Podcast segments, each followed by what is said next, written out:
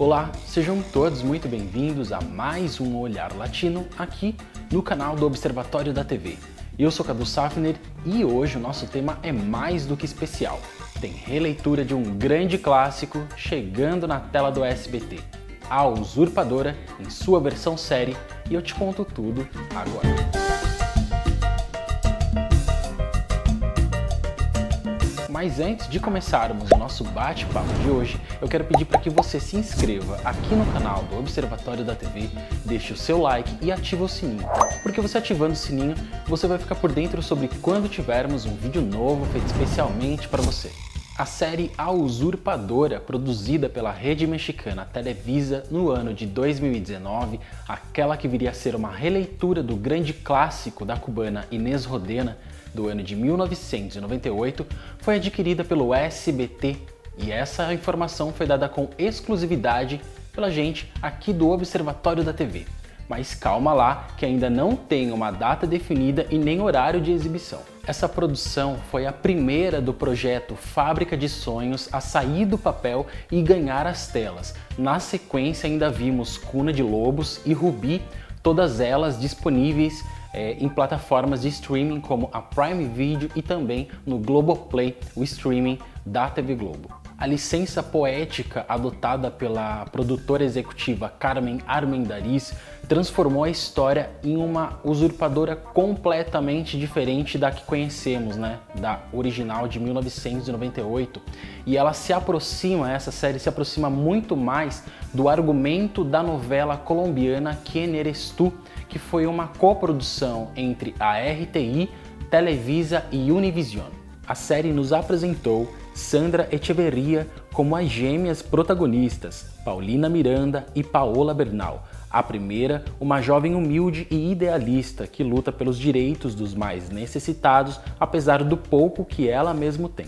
A segunda, uma mulher libidinosa e sem caráter, capaz de trair o próprio marido, presidente do México, com um amante bem mais jovem, papel do ator Juan Martín Jauregui. Durante a pré-produção de A Usurpadora, muito se especulou sobre quem seria a grande protagonista, intérprete das gêmeas Paola e Paulina. Inicialmente chegou a ser confirmada a atriz Ximena Rubio pelo jornalista Alex Kaff, porém, é, de última hora ela acabou sendo substituída por Sandra Echeverria mas também outros nomes acabaram circulando na imprensa local, como da própria Belinda, que recusou o papel no projeto para se dedicar à carreira musical. Sandra Echeverria, ela já é muito conhecida no universo das telenovelas latinas.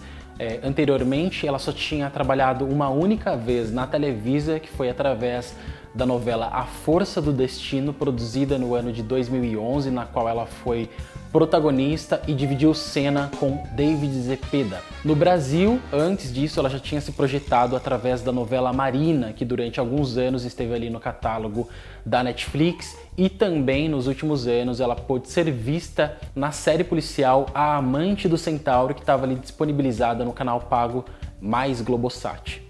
Só que a relação de Sandra Echeverria com o público tupiniquim vai um pouco além porque em 2010 ela foi protagonista de El Clone, que foi uma versão colombiana de O Clone da Globo, uma, uma novela escrita originalmente por Glória Pérez no ano de 2001. Pois bem, coube a ela então dar vida à marroquina Jade, o papel que ficou a cargo aqui no Brasil de Giovanna Antonelli. Para esta versão de A Usurpadora, o ator chileno Andrés Palacio é quem assume o papel de Carlos Daniel, que ficou consagrado aí na interpretação de Fernando Colunga na obra original. É, Queda Lavá e Ana Berta Spin também são, são outras duas grandes atrizes que integram o elenco desta série.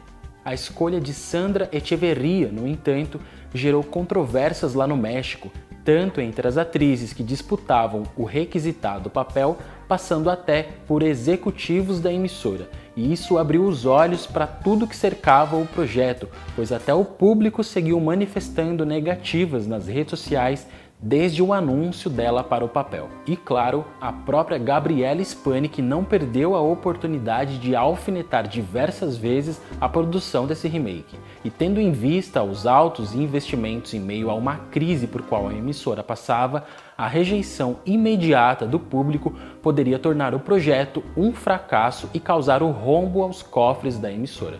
Depois de muita espera e expectativa, finalmente a Televisa lançou o primeiro trailer oficial da nova versão de A Usurpadora, a adaptação para um contexto mais moderno e político, agora numa série de apenas 25 episódios. No primeiro episódio, a série mostra o encontro da vilã Paola com a humilde Paulina, a irmã gêmea que não sabia possuir. Abre aspas. Alguma vez você ouviu falar que em alguma parte do mundo existe uma pessoa idêntica a você? Pois você está nessa parte do mundo. Fecha aspas, brada Paola para Paulina ao sequestrá-la a fim de obrigá-la a usurpar o seu lugar junto à família do presidente mexicano Carlos Bernal, o seu marido. Outro trecho mostra Paulina sendo baleada por um atirador contratado por Paola durante o período de usurpação.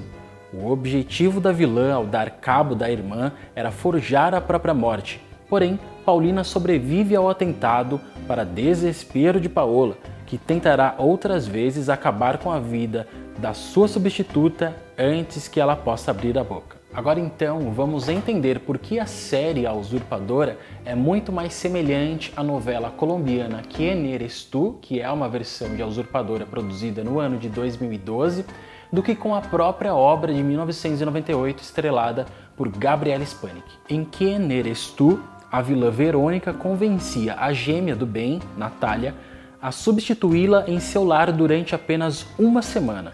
O objetivo da megera, na realidade, era aproveitar os dias de usurpação para assassinar Natália, forjando assim a própria morte.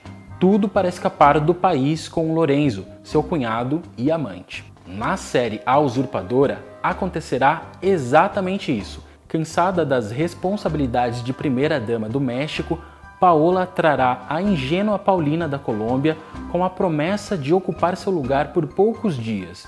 Também tentará assassiná-la a fim de ser ela própria dada como morta e poder cair no mundo ao lado do sedutor Martim. Outra coincidência entre as duas versões mais atuais do dramalhão latino é o fato de os filhos do galã terem sido transformados em adolescentes. Na usurpadora original, Carlos Daniel era o pai de duas crianças pequenas, o Carlinhos e a Lisette. Em Quem Eres Tu, Felipe Esquivel, papel de Julian Hill, tinha por herdeiros Lucas, um jovem rebelde que acabava se tornando usuário e traficante de drogas, e Gabriela, uma garota tímida que acabava engravidando do próprio professor. Na série, supostamente inspirada na novela dos anos 90, Emílio Bernal se entregará ao alcoolismo e acabará desenvolvendo ataques de pânico. Já a sua irmã Lisette sofrerá com o desprezo da própria mãe, Paola, por estar acima do peso o mais inusitado de tudo é que, ao contrário da obra original, Tu foi um retumbante fracasso de público. Esta série ela conserva bem pouco da obra original de 1998. Ela mantém apenas, ao meu ver, a espinha dorsal das irmãs gêmeas, a boa e a má. Eu vou citar alguns personagens da obra original que estão inseridos na trama da série, que é o Carlinhos, o Carlos Daniel e a vovó Piedade, né? Eles ganham uma plástica mais modernizada na série e eles estão inseridos num contexto muito mais é, muito mais próximo da realidade. São pessoas mais humanas, né? As problemáticas deles são as mesmas que as nossas, né? Diferente da novela de 1998, que tem algo muito mais uma esfera dramática criada em cima daquilo que fica muito soa um pouco mais falso. Embora estes e outros personagens ou outras tramas paralelas deem uma movimentação à trama, ela é muito mais concentrada, essa história, essa série, ela é muito mais concentrada em tudo que cerca a personagem Paola. Todos os personagens da série têm uma significativa importância na história, Porém, alguns deles, se não existissem, não faria tanta diferença assim na história, como é o caso da vovó Piedade, que fica andando para cima e para baixo com a cadeira de rodas dela e sofre um pouco ali de perda de memória. Ela tem um alívio cômico na história, porém, se esse, se esse tema da perda de memória fosse um pouco melhor tratado, talvez ela elevasse a importância da personagem ao que foi, ao que representou a vovó Piedade de Libertà Lamarck na obra de 98. A estética da série, por si só, ela te coloca no universo das narconovelas ou narcoséries. A direção prima muito pela câmera nervosa, que é um recurso em que a câmera fica em movimento solto. Ela segue os atores em determinados momentos, é como se ela fosse a visão de alguém que está perseguindo os personagens. E todos os personagens são inseridos em linhas realistas, são figuras mais humanas, como eu disse, com problemáticas que muitas das vezes são tratadas de maneira superficial nas novelas. A Paola, por exemplo, ela tem várias crises de ansiedade e isso afeta o comportamento dela e sua relação com os demais personagens. E isso é bem interessante porque a gente nunca sabe como a Paola vai reagir a cada situação, o que torna a história de A Usurpadora é, imprevisível e mais gostosa de acompanhar.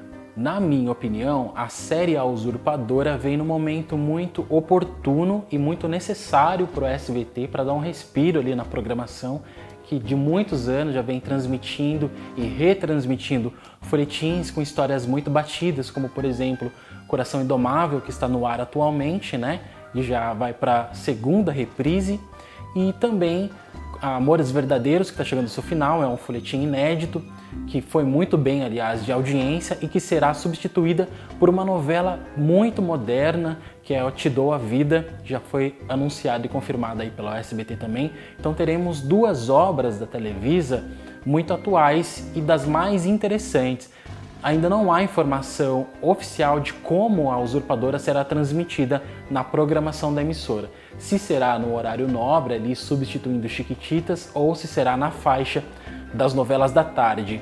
Eu acredito que sim, vá para o horário nobre, porque é uma novela com várias cenas, aliás, muitas cenas quentes de nudez e sexo que não caberiam ali é, para o horário da faixa da tarde. Né? Então, acredito que por esse fator é, de classificação indicativa, a usurpadora vai ali para o horário um pouco mais tarde na emissora. Segundo o próprio SBT informou a nós do Observatório da TV, a série será transmitida em formato de novela. Eu não sei quantos minutos exatamente é, cada episódio tem, porém é muito provável que o SBT consiga transformar a Usurpadora numa novela de aproximadamente 80 capítulos. Eles podem conseguir dobrar um pouco dependendo de quanto tempo de arte ela vai ter no ar ali, porque a gente sabe que ah, as novelas são divididas em blocos, né? Passa o primeiro bloco de uns 15, 20 minutos, entra o comercial, depois mais 20 minutos de novela, entra mais um intervalo comercial. Então, se for desta maneira que o SBT pretende exibir a usurpadora, pode ser que eles consigam dobrar aí a permanência de a usurpadora na grade. No entanto, a gente sabe que é uma série de apenas 25 capítulos que vem aí na grade da SBT ainda este ano. Vamos aí ver como será a transmissão da primeira obra do projeto Fábrica de Sonhos na programação da SBT e também, antes disso, vamos conferir é, o desempenho de Te Dou a Vida, que também é uma novela modernizada que já faz parte dessa nova leva de novelas mais modernas da Televisa, né? Você gostou do vídeo? Então aproveita, se inscreva aqui no canal do Observatório da TV, deixa o seu like, o seu comentário, porque eu vou ler todos eles. E ativa o sininho, porque você ativando o sininho, você vai ficar por dentro sobre quando tivermos um vídeo novo feito especialmente para você. Até a próxima!